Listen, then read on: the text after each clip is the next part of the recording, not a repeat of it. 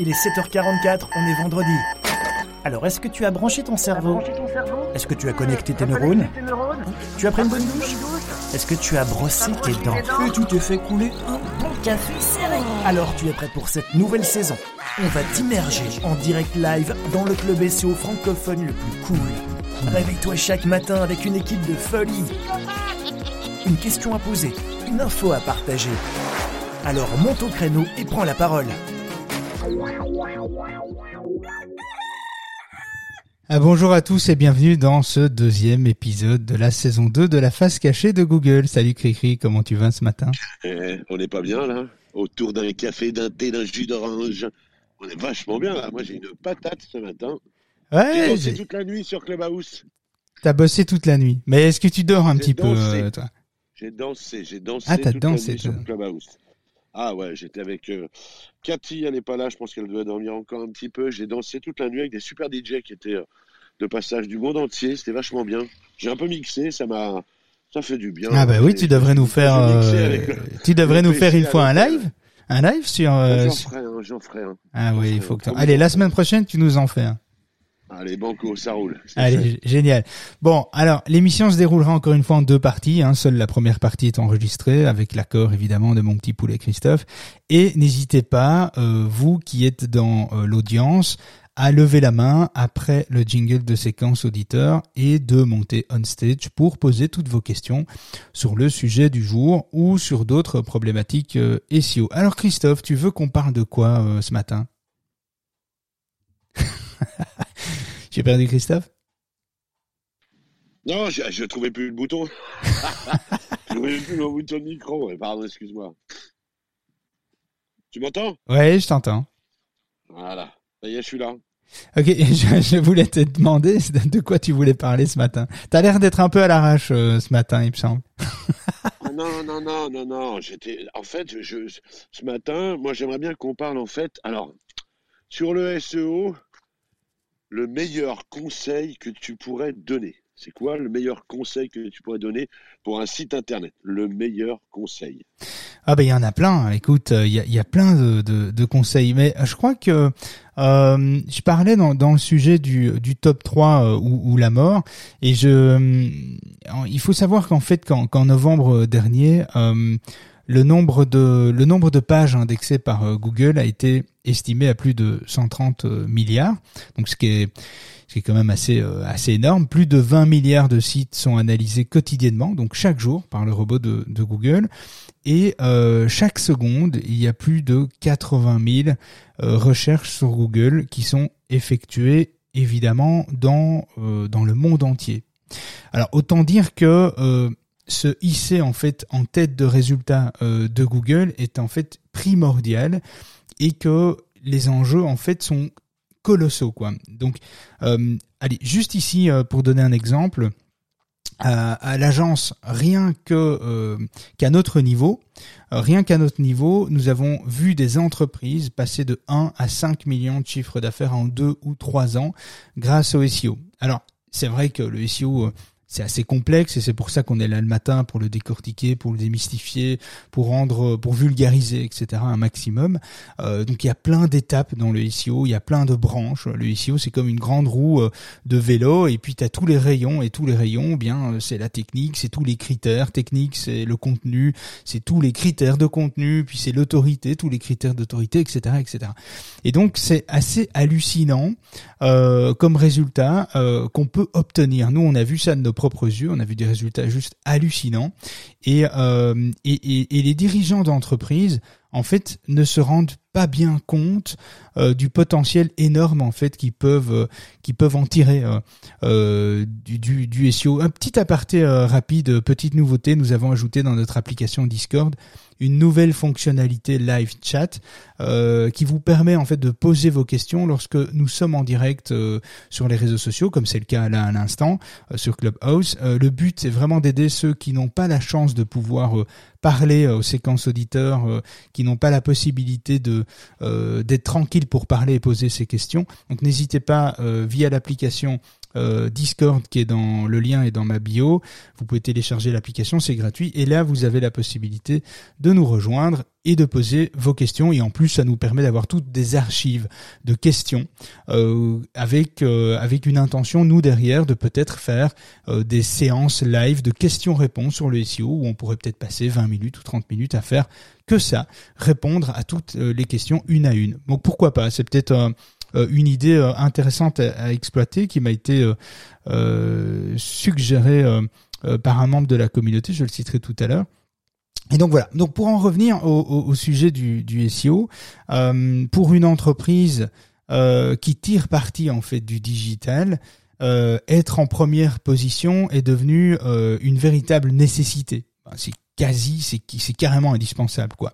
Et comme je le disais hier dans la toute première émission de la saison 2, 60%, 75%, en fait c'est 75,1% des clics euh, qui sont générés par les trois premières places de Google, ce qui est euh, évidemment énorme.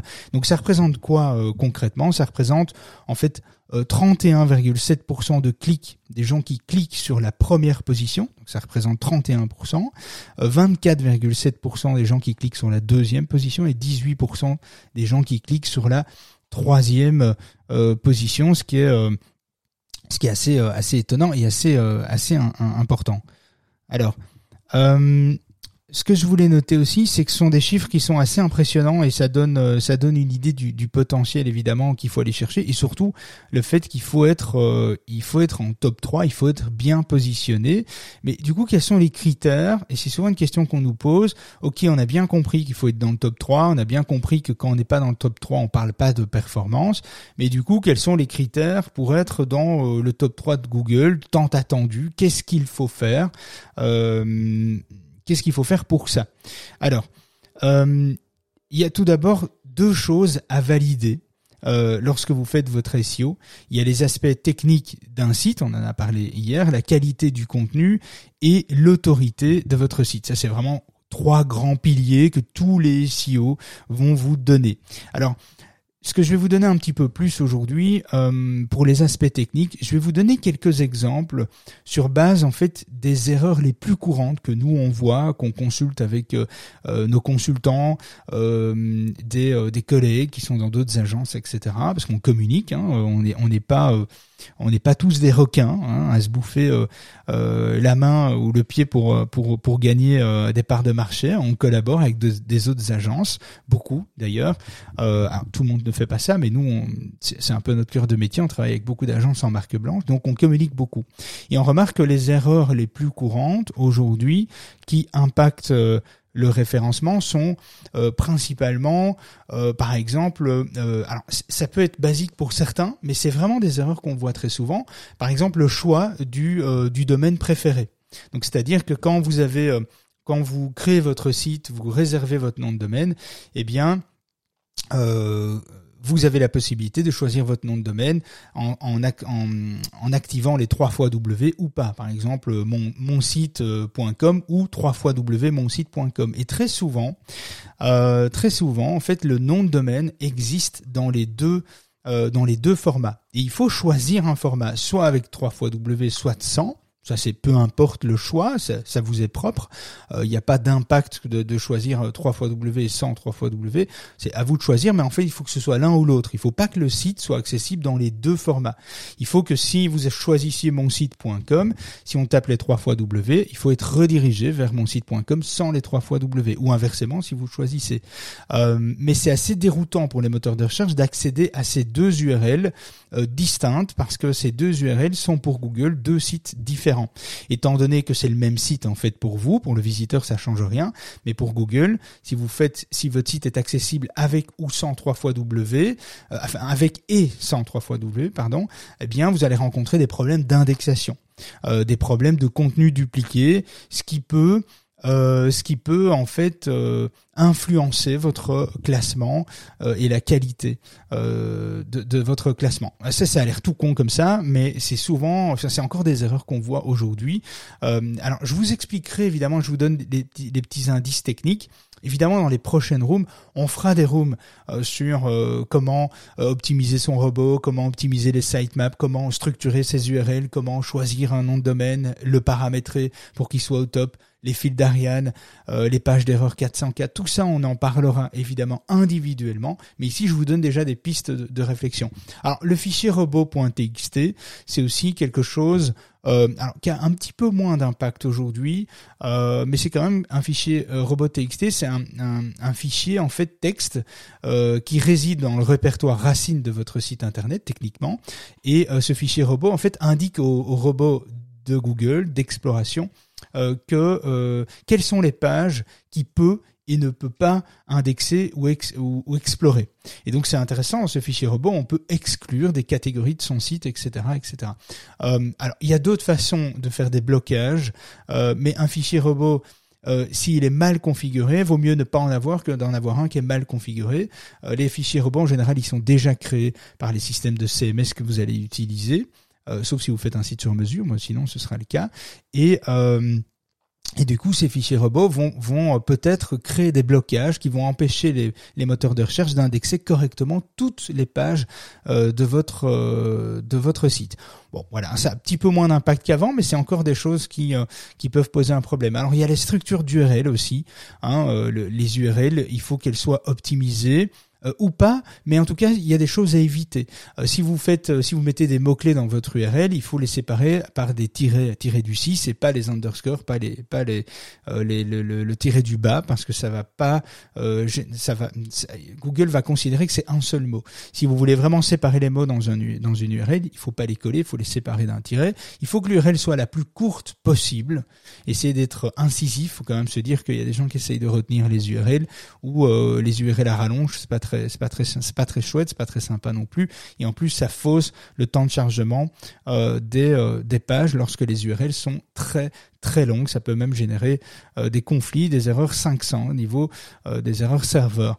Euh, et puis, il y a un autre aspect au niveau des URL, c'est éviter évidemment tous les codes, les, les, URL qui sont pas réécrites avec des points d'interrogation, des chiffres, des barres, des, tout, des codes en fait, des unicodes qui sont utilisés dans le HTML. Donc ça, c'est quelque chose qu'il faut évidemment euh, euh, éviter. On en parlera évidemment un peu plus tard.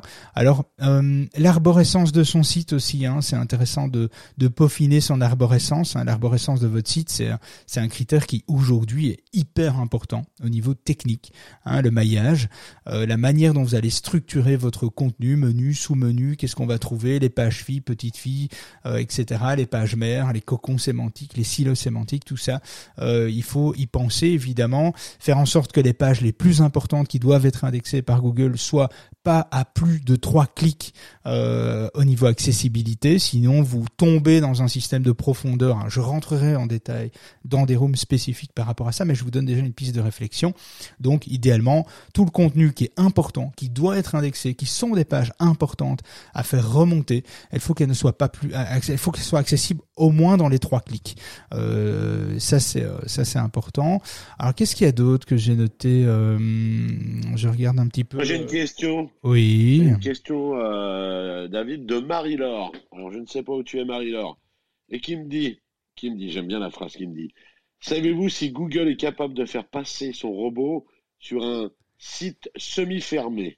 Autrement dit, euh, comment Google fait-il son passage de robot et opère sur la navigation en changement d'IP, point d'interrogation, privé, point d'interrogation alors, euh, c'est une bonne, c'est une bonne question semi-fermée. Je ne sais pas ce que ça veut dire semi-fermé.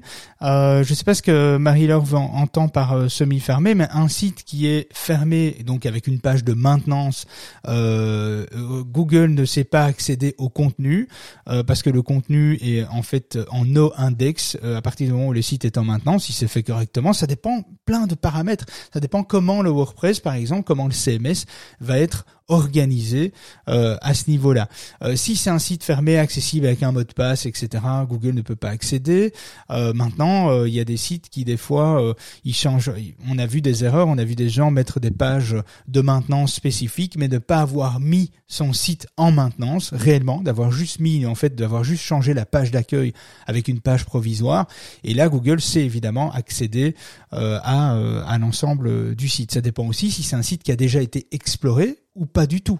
Euh, parce que c'est pas le même euh, le même résultat. Si le site a déjà été exploré par Google, Google a dans son cache évidemment tout tout l'historique, toute l'arborescence, et donc il va pouvoir continuer de naviguer sur le site. Il y a plein plein de façons, je sais pas trop Qu'est-ce que ça veut vraiment dire semi-fermé? Donc ça, Marie-Laure, euh, tu, tu, précises un peu ton... Elle peut monter, Marie-Laure. Ah. Elle peut ah oui, si elle nous rejoint. Et eh bien, mon petit poulet, euh, je dirais que oui.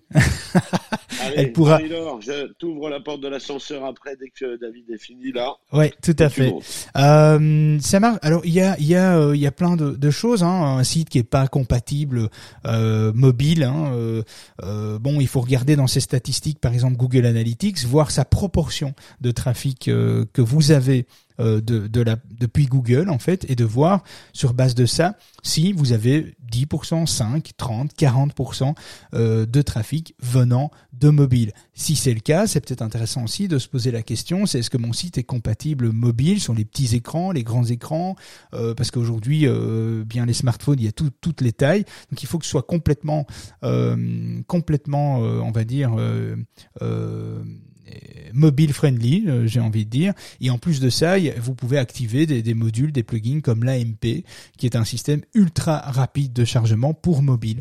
Mais ça, c'est à analyser évidemment euh, avec, euh, vous pouvez analyser ça avec des outils, hein, euh, Google Page Speed Inside, GT Metrics par exemple. On partagera tout ça dans une room après live sur l'application Discord évidemment. par rapport à ça, il y a plein de plein de petits de petits critères de petits critères techniques aussi. par exemple, si vous êtes un, avoir un site multilingue, si vous êtes un site, si vous avez un site qui est destiné à plusieurs pays avec des contenus différents par pays ou par langue, etc. Eh bien, c'est intéressant d'avoir évidemment de connaître toutes les notions de hreflang euh, qui est impératif d'installer sur un site qui est multilingue, multi-pays, un site international, etc. Euh, la pagination des pages aussi. Euh, la pagination, en fait, elle sert à scinder une page en plusieurs parties, comme par exemple des catégories. Lorsque vous avez des, des, des, pages d'accueil de blog où il y a cinq pages de blog, etc. pour éviter les problèmes de contenu dupliqué, consolider les liens et le, et le classement vers les pages principales, vous devez ajouter des balises, des attributs euh, pour la page suivante, la page précédente, etc. Euh, pour naviguer dans la catégorie. Tout ça, ce sont, euh, vous faites la pagination SEO, vous tapez ça dans Google, vous allez avoir, mais alors des tonnes de tutos qui vont vous aider par rapport à ça. C'est tous des points techniques qui, en général, sont un petit peu sous-estimés et qui ont quand même un impact assez majeur sur la manière dont Google va explorer votre site et donc va l'indexer, parce qu'on est toujours dans la partie technique. Les erreurs 404, bon Dieu, on voit encore bien trop de sites avec des erreurs 404 des pages qui ont déménagé, des redirections qui ne sont pas faites parce que vous avez changé de nom, parce que vous n'avez pas d'outil, vous n'avez pas installé un outil qui met des redirections automatiquement si vous déménagez une page, si vous la supprimez. Il faut que il faut que tout ça soit adapté et corrigé. Il faut que vous en preniez conscience. Évidemment, il y a un autre aspect aussi qu'on voit encore. Je suis encore étonné de voir euh, de voir ça. C'est des sites qui ne sont pas sécurisés, qui n'ont pas le HTTPS, donc le S à HTTP. Euh, eh bien, ça arrive encore. Il faut quand même savoir aujourd'hui que si votre site n'est pas HTTPS, c'est un vrai problème d'indexation. Et en plus, euh, dans certains navigateurs, enfin dans beaucoup maintenant, mais surtout sur Google Chrome, vous allez vraiment avoir un message d'avertissement. Euh, enfin, les, visiteurs vont avoir un message d'avertissement de Google en disant que là le site est pas du tout sûr et qu'il ferait bien de faire marche arrière. Grosso modo, c'est un peu ça. Donc c'est pas une image qui est top par rapport à ça. Évidemment, accélérer le temps de chargement des pages de site, ça c'est évident. Ça devient encore plus avec la dernière mise à jour du mois d'août. Euh, votre site doit être rapide, efficace, ça doit aller vite, ça doit charger en une seconde. Il faut pas que ça charge en 3 4 secondes euh, parce que ce sont des critères qui sont de plus en plus prioritaires et qui vont qui vont primer en fonction de, de, la concurrence. Si vous êtes sur un marché concurrentiel, eh bien ça va jouer évidemment un rôle. Si vous êtes sur un marché de niche, un petit peu moins évidemment, mais plus vous allez rentrer sur des marchés importants, euh, des marchés euh, euh, saturés, eh bien plus Google va être exigeant dans tous les aspects évidemment techniques. Donc il y, a plein d'autres points, je les listerai évidemment dans l'application Discord, on fera des infographies, on fera des rooms, d'autres rooms en détaillant chaque point, etc. Et voilà, est-ce qu'il est-ce qu'il y a euh, je, pense que dans le, le sujet du jour, parce qu'il nous reste 5-10 minutes maximum, comme ça vous pouvez venir monter et, échanger avec nous. Il y, a, y, a, un sujet brûlant de la semaine que j'ai envie de, de voir avec vous aujourd'hui, parce que j'ai vu passer ça pas mal de fois dans l'actu de la semaine. Je voudrais revenir sur un sujet un peu chaud, euh, chaud depuis le mois d'août en fait, mais pourtant ça date depuis un petit temps, mais Google a, communiqué là-dessus officiellement fin août.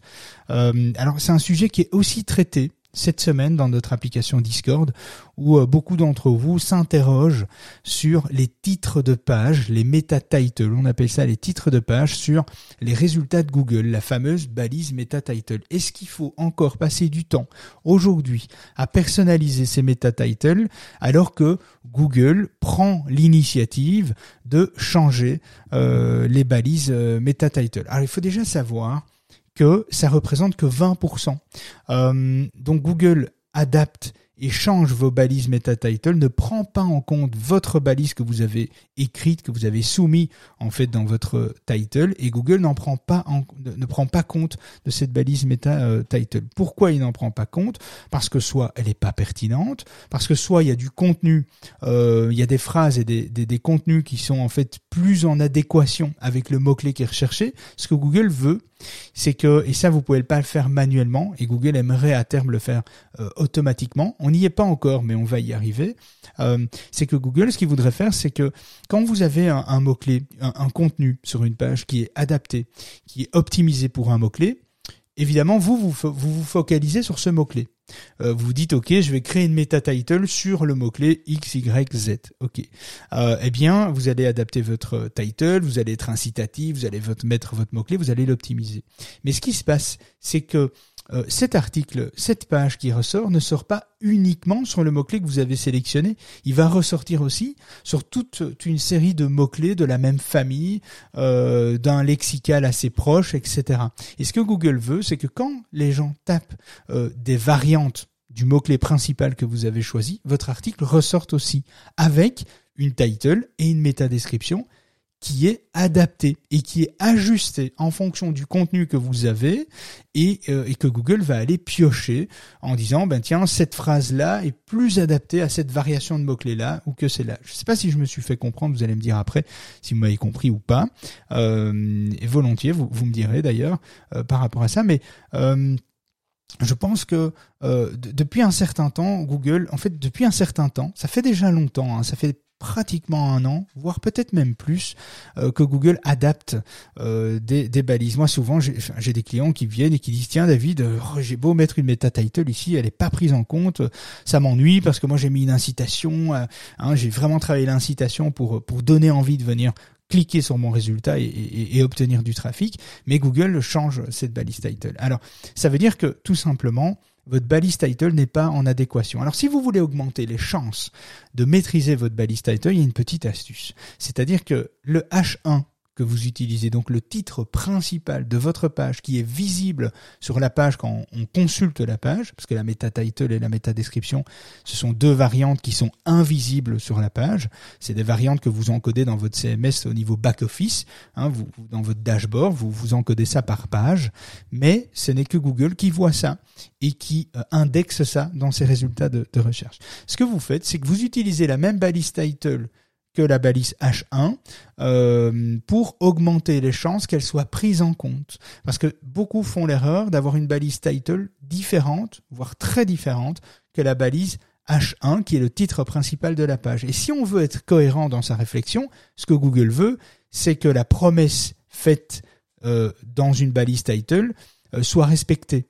Euh, si je fais une recherche et que je sais pas, euh, je fais une recherche comment gagner de l'argent euh, sur internet, hein, je, j'invente, eh bien, euh, s'il est marqué dans la balise title, euh, euh, je, euh, gagne 10 000 euros par mois, je vais t'expliquer comment gagner 10 000 euros par mois en, dès, dès, cette semaine, et que dans la balise, que je rentre, donc ça m'a donné envie, je me dis ok, c'est quoi, je vais aller voir, je rentre dans l'article et que le titre c'est, je sais pas, c'est autre chose, c'est comment être embauché pour avoir des bons salaires, pour avoir un bon salaire, quel diplôme il faut avoir pour avoir un bon salaire, par exemple. Donc, on aurait une, discordance comme ça, quelque chose de pas cohérent. Et là, Google pourrait, enfin là, Google va changer votre balise title. Il va détecter que la promesse faite n'est pas tenue par rapport à la sémantique, au contenu. Si vous voulez avoir cette chance d'utiliser la balise title que vous voulez, utilisez exactement la même H1 euh, que la balise title. Ça ne veut pas dire que ça va fonctionner à chaque fois, mais il y a beaucoup plus de chances,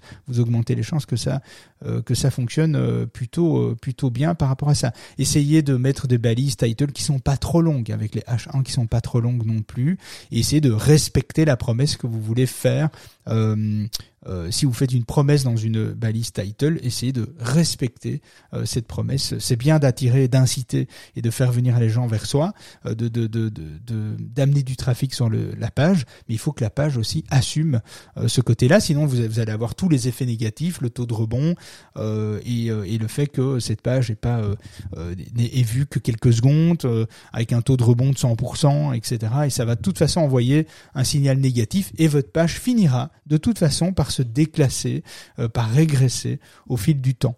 Donc autant euh, exploiter ça euh, correctement. Voilà, je pense, je pense avoir fait le tour un petit peu de, de tout ça.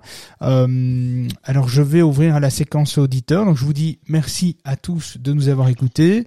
merci d'être si nombreux le matin à 7h44 hein, parce qu'on sait quand même bien que hein, c'est dur de sortir de, de, de son lit ah, donc vous pouvez écouter, réécouter euh, le replay euh, de ce deuxième épisode de la saison 2 directement depuis euh, l'application Discord et sur iTunes, Spotify, Google Podcast.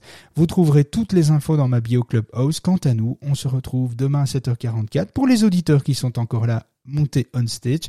C'est juste à vous après ça.